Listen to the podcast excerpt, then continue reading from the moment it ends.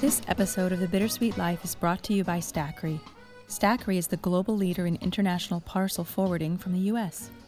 With Stackry.com, you can shop at any U.S. retailer and ship anywhere at prices up to 80% less than directly from the store. Stackry also provides free storage, same day consolidation of your packages, and a tax free U.S. address. As a Bittersweet Life listener, save 10% off your first shipment by using the coupon MANGIA.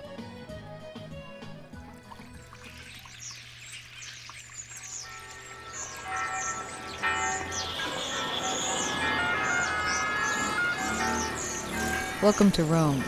This is The Bittersweet Life with Katy Sewell and Tiffany Parks. Hello, this is The Bittersweet Life. I'm Katy Sewell. I'm Tiffany Parks. And we are in the same room together. I know, we're sitting like super close, like we, we used to do back in the day. And we're sitting in your new apartment, which I've also never been in. And we are in Rome, I should mention. I am not in San Francisco. We are not doing a live show in Seattle. We are in Rome together. Finally, at last. I know. How do you feel? I feel good. If I've missed doing podcasts like this with you. Yeah, it's been a little bit strange. There's not really a big gap in the show as you're listening, but it's been a gap for us because we've both been traveling a bunch. And so we did a lot of getting the podcast ready before we left. And then Tiffany was on book tour, and then I was flying to Rome and blah, blah, blah, blah, blah.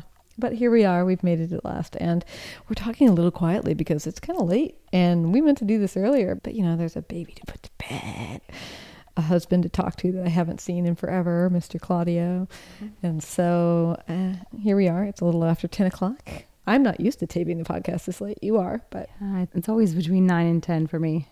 And the weird thing is, if you've listened to the show all along and you know we've had these reuniting episodes in Rome, and I think the last time we reunited in Rome, you were getting your citizenship that day. We were just together. So it's actually kind of rare that, oh, I just saw you. I know. When I I went to pick her up downtown Rome today, and it was like, hey, you know, Same thing, different place. yeah, it was like definitely the first time that we've met up in a different place after such a short period of time. It's just bizarre. We kind of take that for granted, don't we? I mean, I just saw you, but we were in Seattle, which is about 24 hours of travel away. But at the same point, when you think about it in the grand scheme of history, it's kind of absurd that we could be in a different place, so entirely in a different place. I know, and we're pretty lucky that we're living at this time. We are. Do you think it's ever going to get any easier? Will there be like a porthole where I can just open the gate and be in Rome? I hope so. it's my fantasy. Be really confusing. That and time travel. which you kind of do just by knowing so much history. The weird thing also was we did the live show and then I left. I left and got to Rome before you got here, which is also bizarre Yeah, that is weird. because you were finishing up the book tour and I was like, I'm out of here. Yeah, she left before my big launch at Mercer Island at Island Books. My mother was there. I would have liked to be there, but you know, it was cheaper for me to fly earlier, so I left. But you know, I hear that I didn't miss much because you couldn't talk anyway. Yeah, let's we'll get to that. Okay. What we really need to talk about is some exciting events that happened along the way. Well, yeah, so I flew to LA first and had a um, really good first event. I had a sold out bookshop appearance in LA, which was awesome. Pretty cool. The day before the event, which is I guess the day that I arrived, I was feeling really down.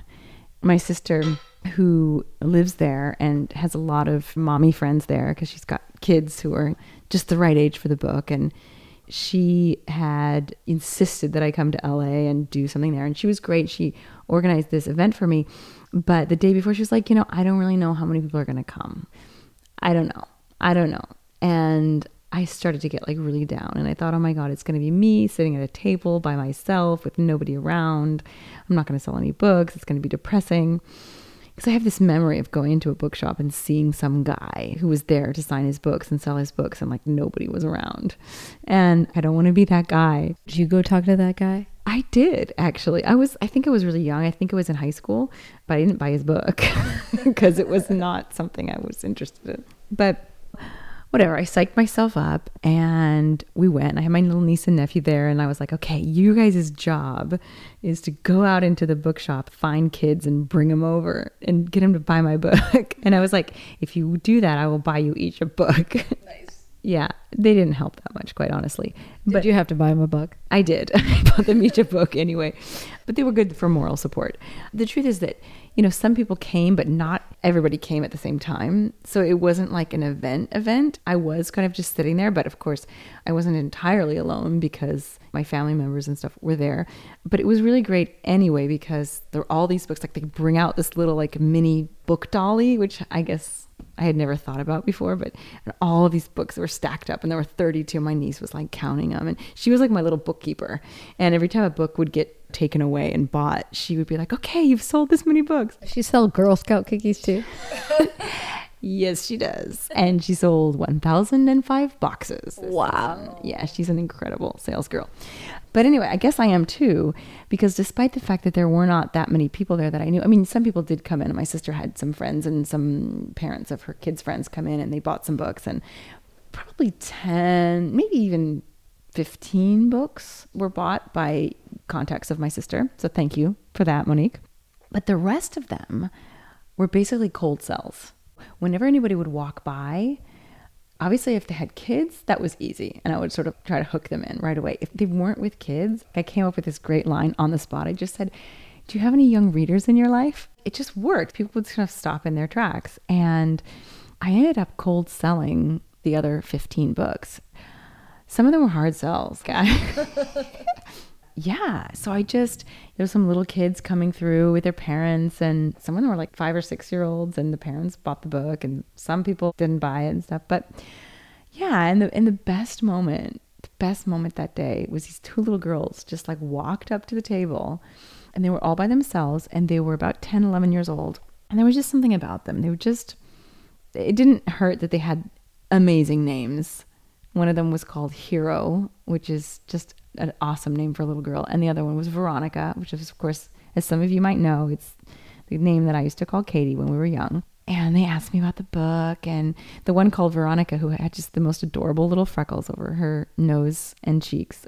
She was like, Oh my God, that sounds like such a good book. Oh my God, I love art. Oh my God, I want to read that book. And I said, Are you guys here by yourselves? And they're like, No, we're with our babysitter. Oh, I was like, Do you have any money? and and the little girl called Veronica said, "I have twenty dollars and I'm buying this book." Oh. yeah, and she bought it, and and you signed it, and I signed the book for her, and it was great. And so yeah, I sold out all of the books, and it made me feel so great. And the people at the bookstore were like, "Oh my god, we've never seen a debut author sell this many books." So I guess oh, great. I'm good at cold selling. What can I say? Hey, you know, you got many talents. Not just the writing. No. Yeah. So that was awesome. Yeah.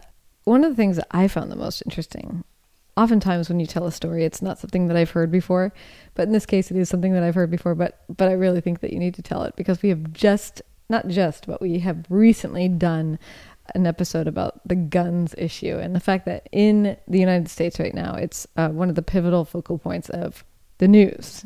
And so that's why I find this next story of yours so interesting as a person who usually lives in Italy and doesn't worry about anything. Now that swords are gone. yeah. Well, I would do worry about things, just not getting shot. Right. Side note Rome is actually the one place I've ever lived where you just see AK 47s around or maybe they're not AK-47s, but whatever the militaristic guys that stand outside of every oh. single museum, they are holding serious weapons all the time. I always have a slight pause when I just walk in front of them. They're sitting there talking and hanging out, holding their giant guns. And I think, should I pass in front of these people? What would happen? Yeah, no. I never even think about that. I guess because they're in uniform and they just seem, you know, like they're there to protect us or protect something, the art. Maybe not us. But they're also in the in the uh, metro stations, oh, all of the metro stations, and I think that's important in Europe because although we don't have a lot of gun violence, there is a certain amount of terrorism over here. So that is one thing that we do have to deal with. Luckily, in Italy, knock on wood, there hasn't really been an issue with it, but in other Western European countries, it has been. So but back to the story, which doesn't have anything to do with terrorism. The day after this bookstore event that I just told you about, I did an author visit at a public school in the canyons of LA, a very nice, pretty affluent public school. I was set to do my little talk to the kids at 1 p.m., but they said, you know, why don't you come at noon? We'll have some lunch for you. And so I came and I was sitting in a small room between the cafeteria and the kitchen that is used for parents who happen to be having lunch at the school so they can have a space to eat that's not the cafeteria. And I was in there with the librarian and a mom volunteer who works with the librarian on events. And we were having this really great lunch actually. And in the middle of it, a woman runs in to this little room from the kitchens. She's basically yelling, lockdown, lockdown. She's talking into a walkie talkie and she's saying lockdown. And she probably said other words, but I didn't register any of them. It's hard for me to remember those first few moments because my mind kind of stopped working. All I know is I was frozen for a minute and I turned to this mom. It's important to note that she was not a teacher and she was not a school staff member because, as a mom and as someone from outside the school, she did not know what to do. She had not been trained as the other school staff would have been trained of what to do in a lockdown because she reached out her hand to me to take my hand and she wanted to get out of there which is not what you're supposed to do. Um, you're supposed to stay put and lock down. I, not knowing what to do and seeing someone turn to me, I just gave her my hand. What she wanted to do, and I don't know why exactly she wanted me to come with her, but what she wanted to do was she wanted to go find her daughter. And I just thought, okay, this is a drill. We are going somewhere that they're supposed to go during the drill. So we run out of that room and we're walking through the cafeteria, which leads into a courtyard where all the kids are playing. And as we're walking, or kind of running actually, towards the courtyard, I turned her and I was like, This is a drill, right? And she just said, No, no, it isn't. No, it isn't. And at that moment, we reached the door between the cafeteria and the courtyard, and all of the kids in the courtyard were just scattering. They were just screaming, running back and forth. And the teachers were sort of shouting directions to the kids of where they needed to go. That was the scariest moment for me. Seeing those kids, seeing the panic, seeing the panic in this mom that was standing next to me that wanted to get to her daughter and didn't know where her daughter was and couldn't get to her daughter. I mean, that was the moment that I felt totally vulnerable. Anything could happen right now, anything. Somebody could appear around the corner with a gun because I didn't know what was going on. None of us knew at that time. I was just frozen. I mean, I can't even begin to imagine what kids feel when they see someone or hear gunfire, things like that. So um, we're just standing there for a second, and this probably all happened in the space of seconds, not minutes, but I just have no perception of that. The cafeteria worker runs out of the room that we were in and she calls to us and she says, You guys have to get in here. You have to come in this room right now. She didn't have to tell me twice. Do I want to be out in the courtyard where mayhem is going on, or do I want to be like in this small little room locked in? I'm going in there. and so I ran into um, this little room. So did the librarian, so did this mom who was shaking like a leaf. I've never seen someone shake so much in my life. And the cafeteria worker, she was kind of like the rock of the situation. She was totally calm. She was totally like she knew what was going on. She knew what to do, and she didn't seem panicked at all. And so that helped us sort of all calm down. She locked the door. We sat down, and I'm like, what the hell is going on? And this woman is shaking.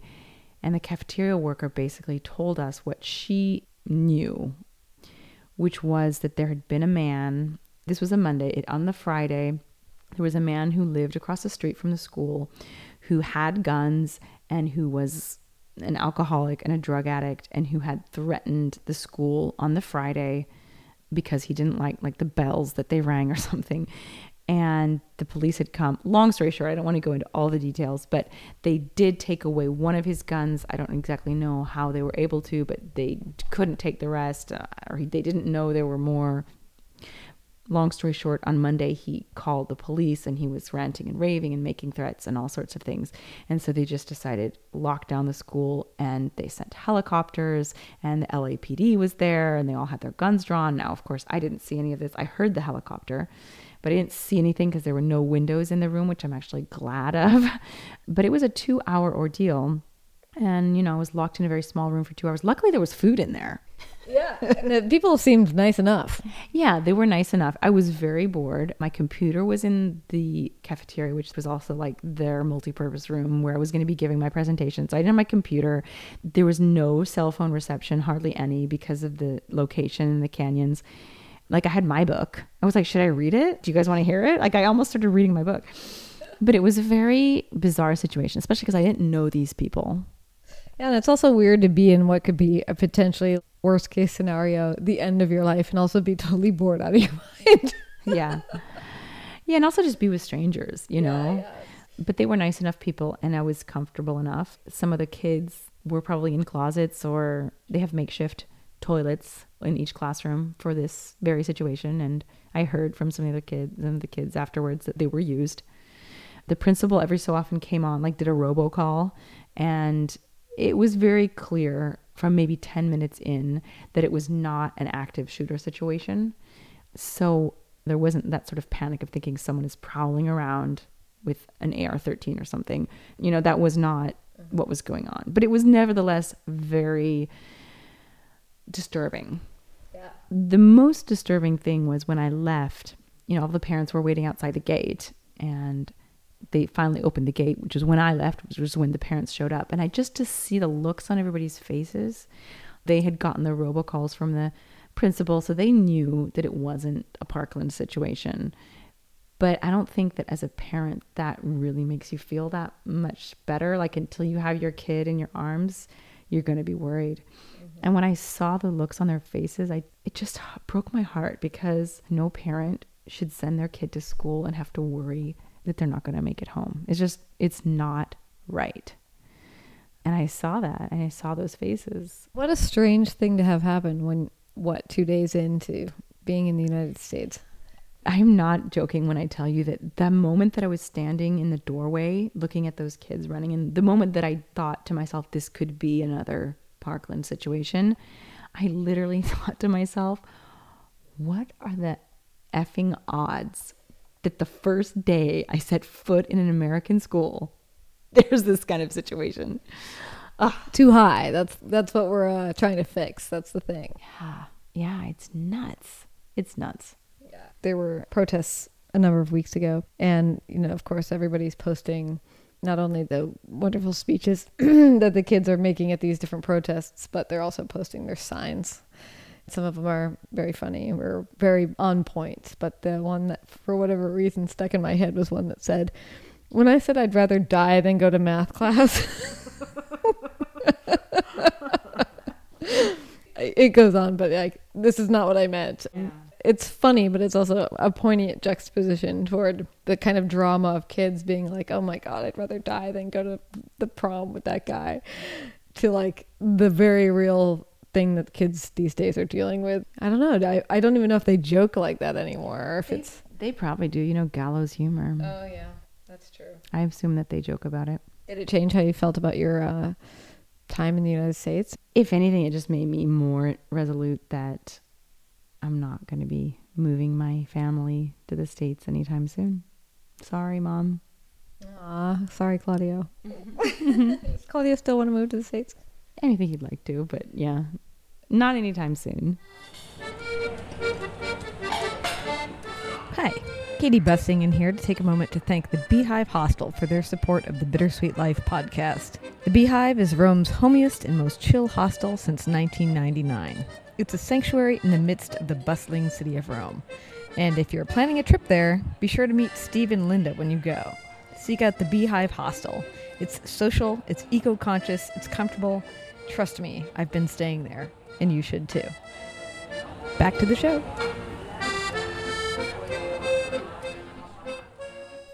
Mean, it was a brief book tour. Uh, luckily, I was able to fly up and overlap with you, hence the live show, which you guys heard on the podcast.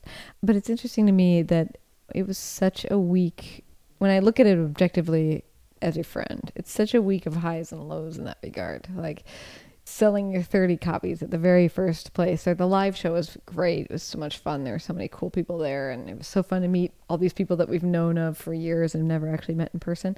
But then you also had the memorial service for your father when you were there, and I have not yet asked you what what that was like. It was incredible. It was hard. It was lovely to see my relatives, my sisters, my nieces and nephews, my in laws. It was lovely for that. Everybody was in good spirits except maybe my stepmom, you know, who's still obviously really, really suffering. I mean, we we all still miss my dad, but it's different when it's your spouse, you know. Uh, she would have seen him every single day for years and years. Yeah, exactly. So it was it was a very positive experience. It was a beautiful day. Actually, I got to say that the entire five or so days that I was in Seattle, it was gorgeous. It was at least partly sunny every day. Mm. That's not that case from in March, at least not in my childhood. No, no, that's pretty unusual. And my dad's favorite animal is a whale. It's always been his favorite animal. And I remember I always used to think, someday when my ship is come in, I'm going to buy my dad an Hermes tie with whales on it because he loved having cool ties, but that never happened. Um, Still waiting for that ship. yeah, it'll come of it. Come on, ship. But anyways, he loved whales, absolutely adored them, and I was always like buy him gifts with whales and stuff like that. So we went out, uh, really good friends of my oldest sister and her husband, who were also close with my dad and worked with my dad. They have a boat, the kind of thing where they could like take people on whale watching adventures, and they very generously took us out. I mean, we're a big family with all my siblings and their spouses and their kids, and some of their kids have kids. We were like 35 people at least. So they took us out, just us, on this boat to, you know, celebrate because it was truly, it wasn't really a memorial, it was a celebration of life, and to do the ash scattering. And I want to say before the ash scattering, I, I can't remember. It was not at the moment, it was either before or after. We were all outside, and someone had spotted a whale. And so we all went out there was this whale in the distance, and every so often we would see the, sort of spray come up. And we were all sort of like waiting and watching. And actually, one of my nephews was like, Does anyone know how to speak whale? and I was like, I did the classic, Do you know his son? You know, like the Dory from Finding Nemo voice. I mean, that was kind of like the comic relief of the moment, but less than a minute later, all of a sudden the whale appeared right next to the boat to the point that it looked like he might capsize the boat. It was right there. I think the tail like almost touched the side of the boat.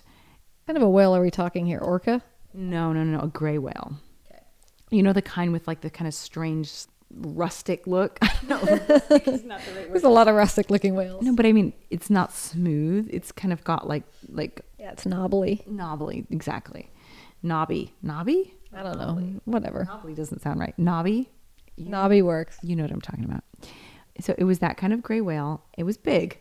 Then it went back under, and that to me was almost a sign, you know. And so that was really special. It was really amazing. And the the captain said, I've never seen a whale so close ever. So that was special.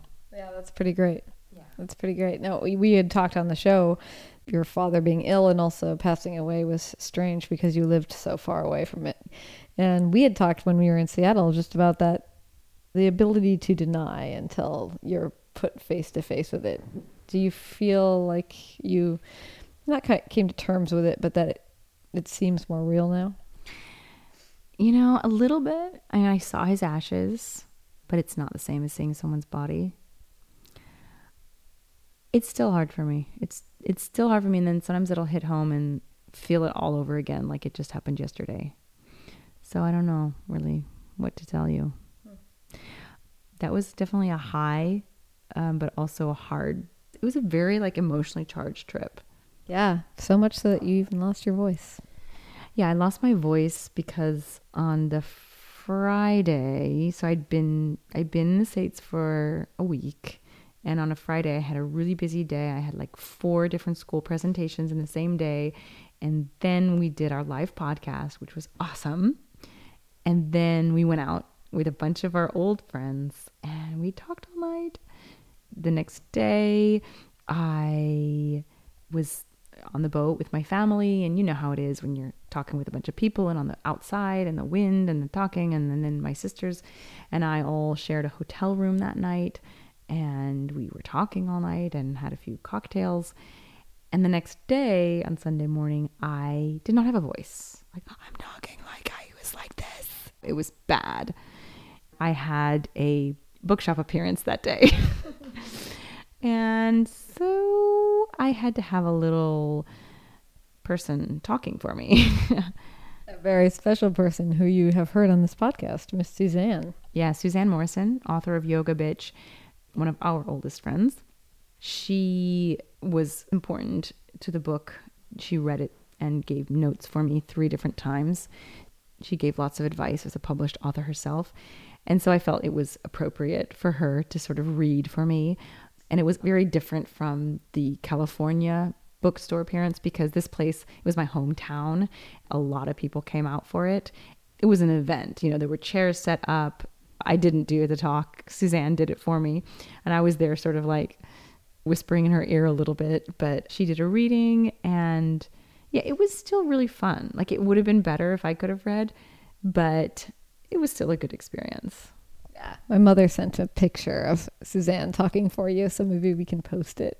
Yes, definitely. I actually have a bunch of pictures that, that people took, but I'd like to see that one too. So yeah, Yeah. So then, what did it did it feel like to come home? I definitely wanted to come home. I miss my son dreadfully. I miss my husband. I miss my bed. I miss my closet. I don't Miss Katy, she was already here. Yeah, Katy was here. I couldn't live without her another day. Um, don't wake my kid. Sorry. And yes, I was tired from the constant go, you know, going and being on and performing and but I will say that there is something of a letdown after something like that. You work so hard towards something for years, for a decade almost. You know, you have this goal and you're working and you're working and you're working towards it and you're dreaming of it and you're like, is this going to happen? Is it ever going to come true? You know, and finally, like you, you keep getting going up a rung, like get the agent and you get the book deal and, and it eventually happens and it's done and you, you have this great, wonderful tour with seeing amazing people from your past and getting to meet new readers and, and all of it. And it's all great. And then you get home. Now what? You know, beyond just writing, you know, the next book and keeping working, it's kind of like, well, as far as this book, what happens now?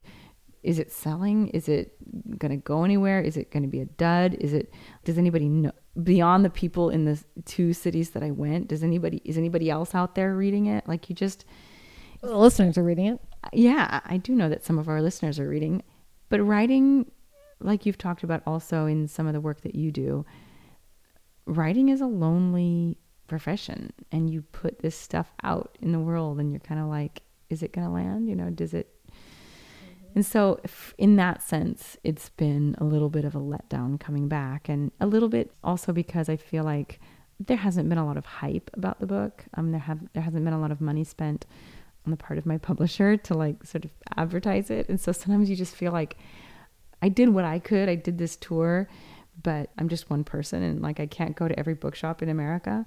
Are people out there? Are they going to see it? Are they going to hear about it? Is it on the bottom shelf somewhere, and they're not even going to notice it? Because I feel like it's the type of book that I mean, the cover is so awesome. If a kid sees it, they're likely to pick it up, and I think also the story is good, and so if you pick it up, you might buy it. But will they see it? Is anybody seeing this book? Yeah. It's called Midnight in the Piazza, by the way. Everyone listening is like, we know. Hopefully, I'll have a copy. Well, you know, to end, I should just say, well, at least I saw it. I saw it in the San Francisco airport on my way to fly to meet you to do the live show. That is still so incredible to me. I just can't believe it. Well, in an airport just seems so unlikely because an airport doesn't really have that many books. And so the fact that it was there in this little tiny minuscule kids section I thought it was pretty cool. It was cool. And I'm having a really hard time getting it into bookshops here in Rome because there is not a British edition. It's there's only an American edition. So it's not available over here unless you order like 30 copies or more and none of the little English language bookshops in Rome are going to order 30 copies. Yeah, they're so tiny. They're tiny. I mean, it's like they don't order 30 copies of Harry Potter. So why are they going to order 30 copies of this debut book? So I'm kind of disappointed in that, you know, and there's just there's been a little bit of disappointment along the way. I think that no matter where you are in life, you always feel like you could be doing better. Well, we should leave it there. But I am in Rome and I'm here for a while, and we are going to try to record. We've got a whole list of potential episodes that we're going to try to get through as many as we can do in the period of time that I'm there with you having a son and a full time job and blah, blah, blah, all that stuff. So look forward, people, to us hitting the streets of Rome and uh, seeing what comes of this particular time, this revisiting. And if you have any ideas for episodes, out and about in the city. We've got some really good ideas that we've cooked up that we're going to be doing, but we're always open to more. So if you have an idea for like a theme of an episode, please write to us. You can always email us at bittersweetlife at mail.com or you can meet, reach us on our many social media platforms. Just search for the Bittersweet Life podcast. All right. And until next time, this is The Bittersweet Life. I'm Katy Sewall in Rome at Tiffany's apartment. And I'm Tiffany Parks, owner of the apartment. Talk to you next week. Bye.